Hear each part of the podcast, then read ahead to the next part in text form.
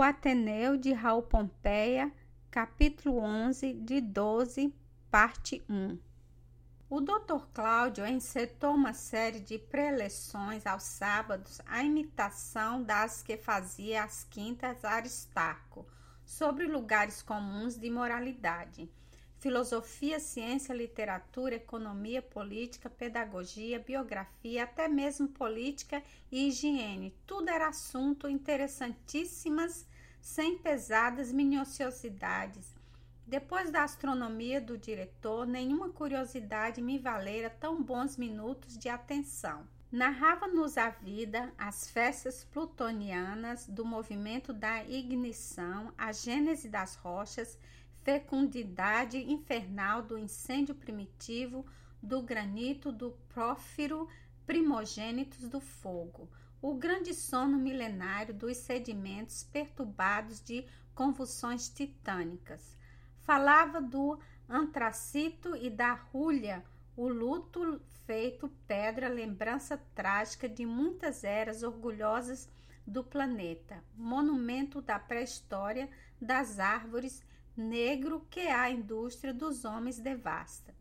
Descrevia a escadaria dos terrenos onde existe a pegada impressa do gênio das metamorfoses, subindo desde a vegetação florestal dos fetos até o homem quaternário. Falava-nos de Cuvier e da procissão dos monstros ressurgidos, caminho dos museus, o maguetário potente, tardo, balançando as passadas, sujo, descamado, saibro e as concreções secas do lobo diluviano, solene, concício da carga de séculos que transporta. Vinha depois o aluvião moderna das ondas formadas, o solo fecundo, lavradio. E o mestre passava a descrever a vida da humanidade, na semente, a evolução da floresta, o gozo universal da clorofila na luz. Falava-nos do cerne, o generoso madeiro, o tronco que sangra em Dante, que sustenta nos mares o comércio, Netuno inglês, do tridente de ouro. Falava-nos da poesia ignorada, da vegetação marinha nos abismos e da giesta isolada nas altas neves, flor do ermo, a degradada eterna do inacessível.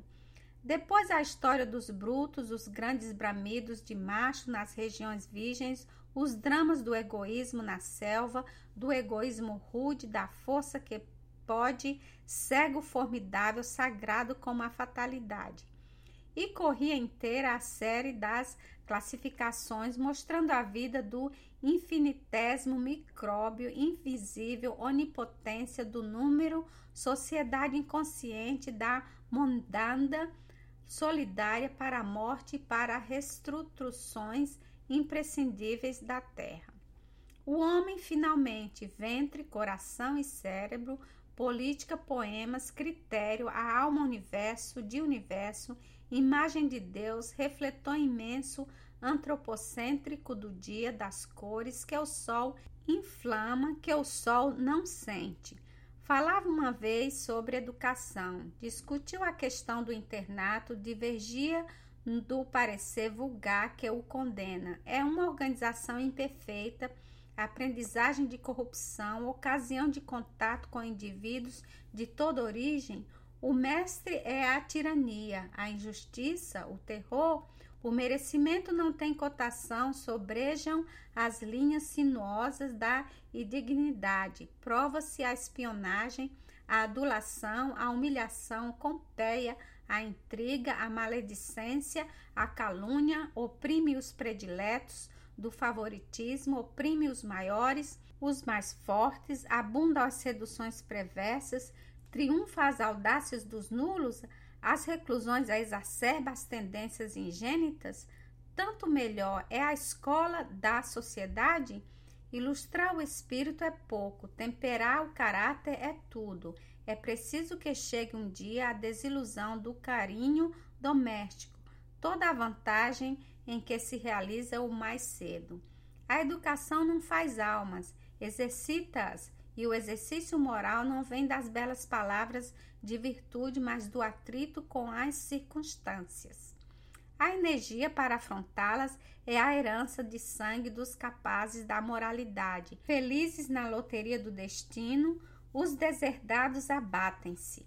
Ensaiados no microcosmo do internato, não há mais surpresas no grande mundo li fora, onde se vão sofrer todas as convivências, respirar todos os ambientes, onde a razão da maior força é a dialética geral e nos envolvem as revoluções de tudo que rasteja e tudo que morde, porque é perfídia. Terra é um dos processos mais eficazes da vulgaridade vencedora, onde o avitamento é quase sempre a condição do êxito, como se houvesse ascensões para baixo, onde o poder é uma redoma de chumbo sobre as aspirações altivas, onde a cidade é franca para as dissoluções babilônicas, no instituto onde o que é nulo flutua e aparece como no mar, as pérolas imersas são ignoradas e sobrenadam ao dia as algas mortas e a espuma. O internato é útil, a existência agita-se como a paneira do garimpeiro. O que vale mais, o que vale menos separam-se. Cada mocidade representa uma direção.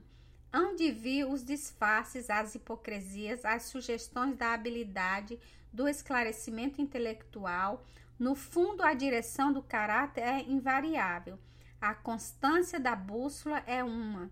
Temos todos um norte necessário, cada um leva às costas o sobrescrito da sua fatalidade.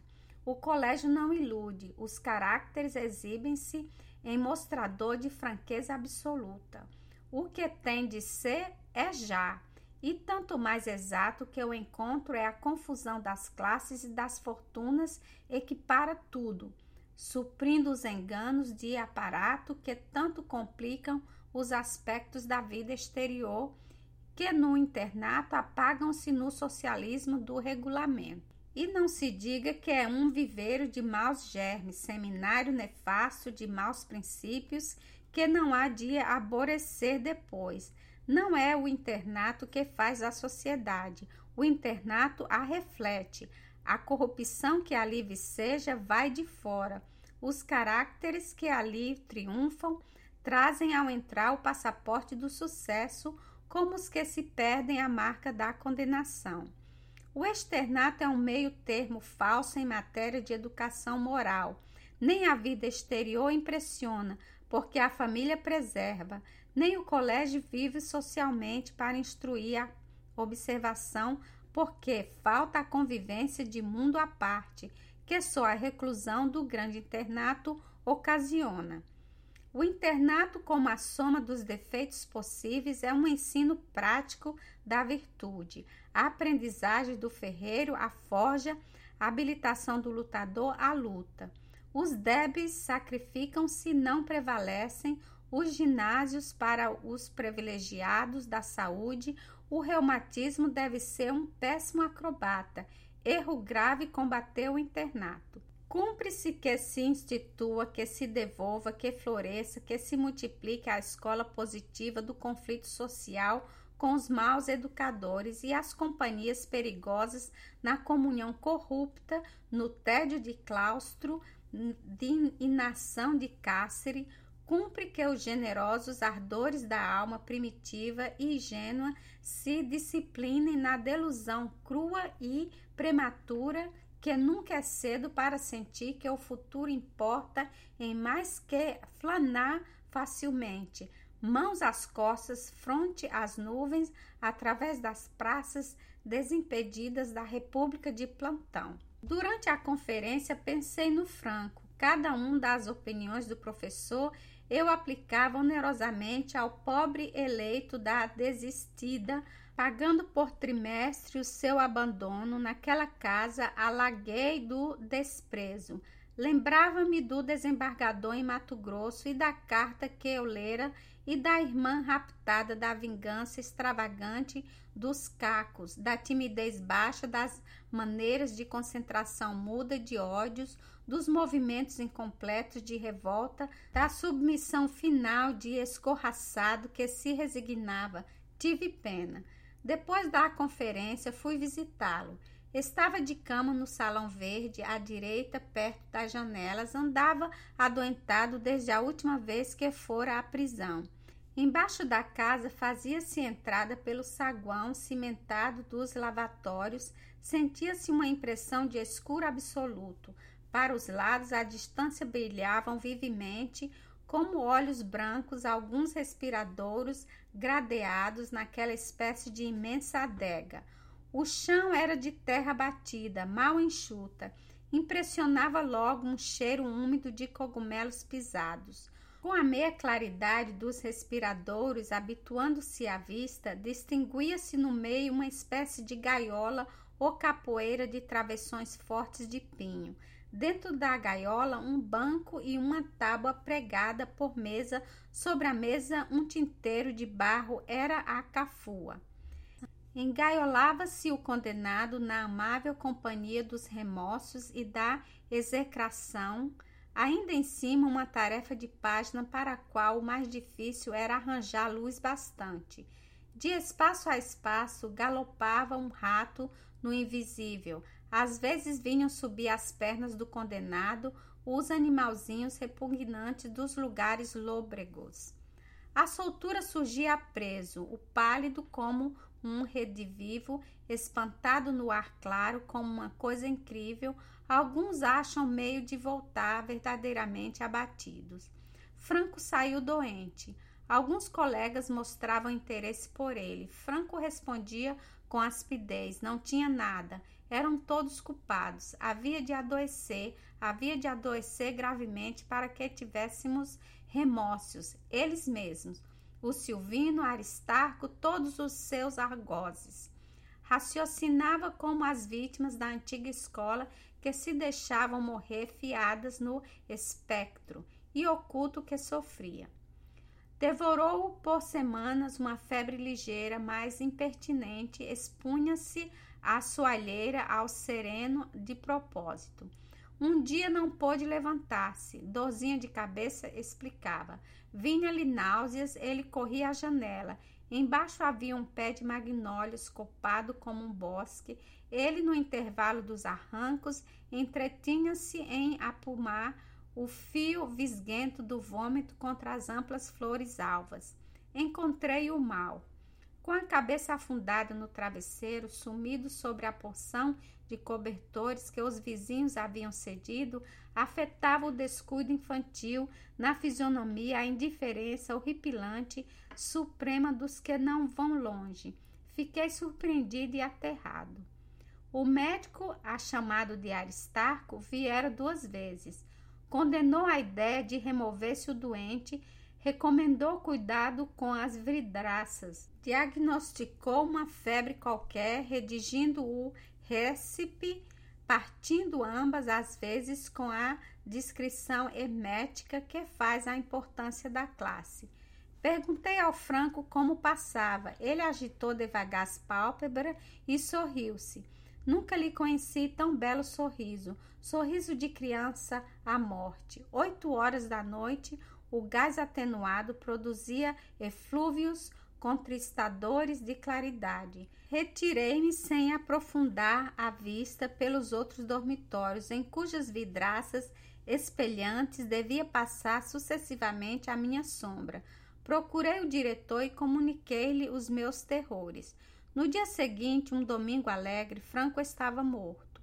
O correspondente compareceu em pessoa para as dispensáveis providências. Transferiu-se o corpo para a capela onde se erigia a essa. Aristarco chorou, mas o saimento foi modesto. Não convinha ao colégio o aparato de um grande enterro, pregão talvez de insalubridade. Eu nada vi. Quando subi ao salão verde novamente, estava tudo acabado. Alguns rapazes resolviam curiosos na gaveta do Franco o espólio da morte, uma escova de dente esfiapada, tingida de carmim de um pó chinês, uma velha correia sem fivela, uma fotografia gorda de mulher despindo os seios, cartas à toa e um maço considerável de boas notas, arranjadas ninguém sabe como, com assinaturas falsas de professores, e o nome de Franco, fraude de sucesso com que o pobre pretendia maravilhar o magistrado de Cuiabá. Desmanchando-se a cama, caiu dos lençóis um cartão, uma gravara, Santa Rosália, minha padroeira desaparecida. Morrera talvez beijando-a o pátria. Pouco tempo depois, o Ateneu em festa. Preparava-se a solenidade da distribuição bienal dos prêmios. As benemerências andavam famintas de coroas. Suspenderam-se as aulas, era preciso começar o preparativo com grande anterioridade, porque se projetava coisa nunca vista. Alguns discípulos tinham prevenido ao diretor guardar-lhe uma surpresa à oferta de um buço de bronze. Aristarco predispunha-se para a surpresa com todas as veras da alma. Um busto era a remuneração que chegava dos impagáveis esforços à sonhada estátua. Vinha-lhe aos pedaços, começavam pela cabeça, mais tarde ofereceriam o abdômen pela pança metálica e magnífico umbigo de bronze, gordo saliente como um marro. Depois o prolongamento do corpo aos roletes gradualmente. Ah, quando lhe fossem as botas... Depois não seria preciso mais, o pedestal ele mesmo oferecia-ia para adiantar, e parafusaria acumuladas as peças do seu orgulho, a pilha dos seus anelos, a estátua, surgida aos poucos da sinceridade vagarosa das oblações, como dificilmente a glória do escrutínio demorado dos tempos. Devia ser uma solenidade sem memória nos fastos da pedagogia triunfante, um obelisco de despesas de luxo, de esplendor, a cuja pronta, como erupção de cratera, saltasse a surpresa galardão das altas qualidades e pirraça suprema à concorrência dos rivais. Não havia sala no Ateneu que comportasse tal vasta festividade, nem o próprio lagar dos recreios abrigados. Resolveu-se cobrir de lona o pátio central sobre grandes mastros plantados convenientemente.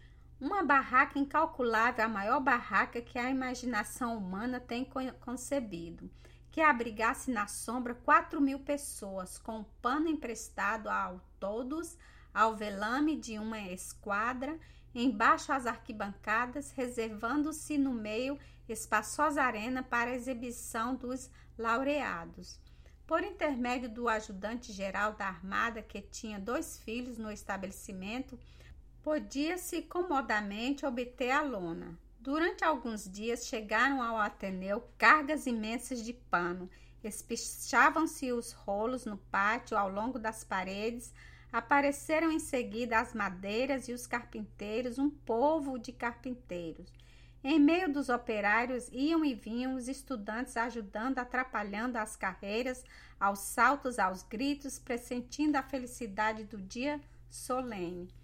Aristarco aprovava o tumulto, queria vê-los alegres. A morte do Franco produzira uma penumbra de pânico. Alguns rapazes tinham ido para casa receosos da febre. O alvoroço dos preparativos reinava o Ateneu. Em poucos dias atravancou-se pátio de postes e travessões, tábuas e pés de serra, como um desmentido estaleiro. Os martelos batiam por todos os cantos com a crepidação contínua dos tiroteios. Desaparecia a terra sobre a poeira dos paus cortados.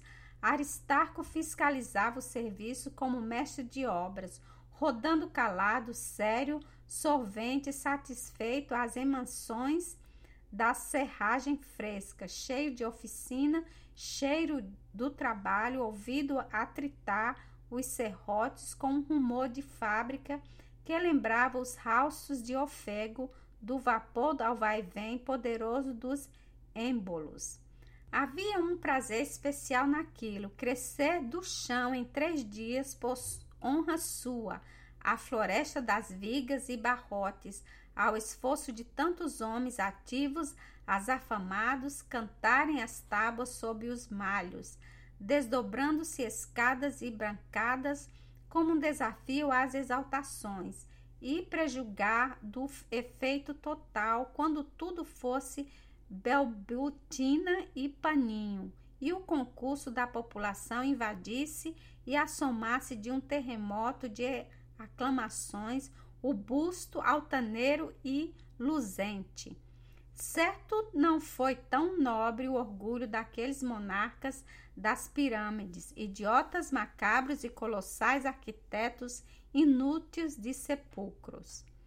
Partiram os carpinteiros, apresentaram-se os amadores, estenderam-se sobre o vigamento aos todos, as velas como um céu de lona, as janelas do pátio abriram-se para o anfiteatro como tribunas.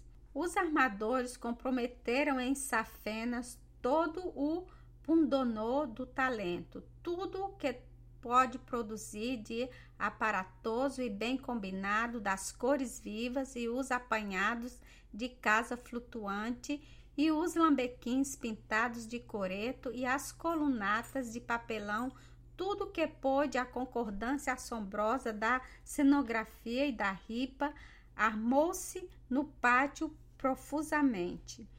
Na arena central expandia-se um tapete pardo de flores claras, em parte da arquibancada convenientemente disposta alinhavam-se cadeiras, os estudantes e os assistentes somenos sentar-se-iam na tábua dura. As aberturas de construção, que não podia ficar assim em osso, foram empanadas de veludo com frisos de galão vermelho e ouro. Acima dos assentos havia uma linha de balaustres espiraldos de fitas. Em cada balaustre, um escudo com o nome do pedagogo célebre. Por delicadeza, incluíram o nome de Aristarco várias vezes. Aristarco não reparou.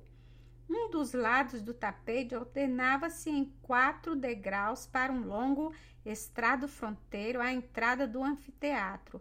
Apoiado à parede da sala geral do estudo, erguia-se ali um trono sobre um dossel para a princesa regente. De vez em quando, Aristarco, cansado de tanto mover-se, subia ao trono, sentava-se. Fazia-lhe bem o dossel por cima e dava regras aos amadores. De-lhe, como em soberano precavido, ditando o esplendor da coroação. Os iniciadores da subscrição do busto haviam concluído a tarefa. Eram 2, o Clímaco, aluno gratuito, e o professor de desenho. Clímaco, moço de espírito prático, não levou muito a ruminar uma feliz ideia. E se fôssemos um bastro ao nosso diretor? Lembrou-se a princípio de congregar os gratuitos, mas repetiu imediatamente a lembrança por inesquívoco. A gratidão podia se subscrever por todos, saía mais barato, entrou em campo. Os primeiros assaltados pelo convite foram frios, diabo, não estavam dispostos assim a ser gratos de uma hora para outra. Consultasse os colegas que se ia a ideia pegasse, não teria dúvida, alguns mais acanhados assinariam logo. Alguns ainda dos pequenos assinaram sem saber claramente o que significava a coisa. Em poucos minutos, a existência da subscrição estava no domínio público. Começou a pressão irresistível de fato. Que miséria! Hesitar por 10 mil reais, quem teria coragem de furtar-se ao testemunho público de agradecimento que a oferta do busto significava? Era uma desfeita ao diretor. Os primeiros signatários encarniçavam-se com despeito em coagir os outros como se não quisessem ser os únicos sangrados. Já não era preciso esforço do iniciador. A ideia ganhava terreno por si e em 2 dias inteirava-se a subscrição, Muitos pagavam à vista, os que não tinham dinheiro iam tirar ao escritório e o guarda-livros, em segredo, debitava o valor, despesas diversas na conta do trimestre. Diante da facilidade de obter o dinheiro, Clímaco resolveu sensalmente dispensar do rateio dos gratuitos, aderir a uma intenção sincera, razoável quando principiavam os preparativos da solenidade. Já o busto, obra de zeloso artista, estava fundido. No dia 13 de novembro, às 9 horas, começou a afluência. O anfiteatro do pátio estava fechado ainda. Os convidados que apareciam depois de cumprimentar o diretor espalhavam-se a passear em grupos pelo jardim ou percorriam as salas do estabelecimento, examinando os aparelhos escolares, as cartas de parede, as máximas sábias, meditando a serenidade do ensino daquela casa. A afluência aumentou, os convites tinham sido distribuídos largamente pela cidade. Às 11 horas era difícil circular no Ateneu. A festa principiava às 2. Ao meio-dia, franqueou-se o anfiteatro.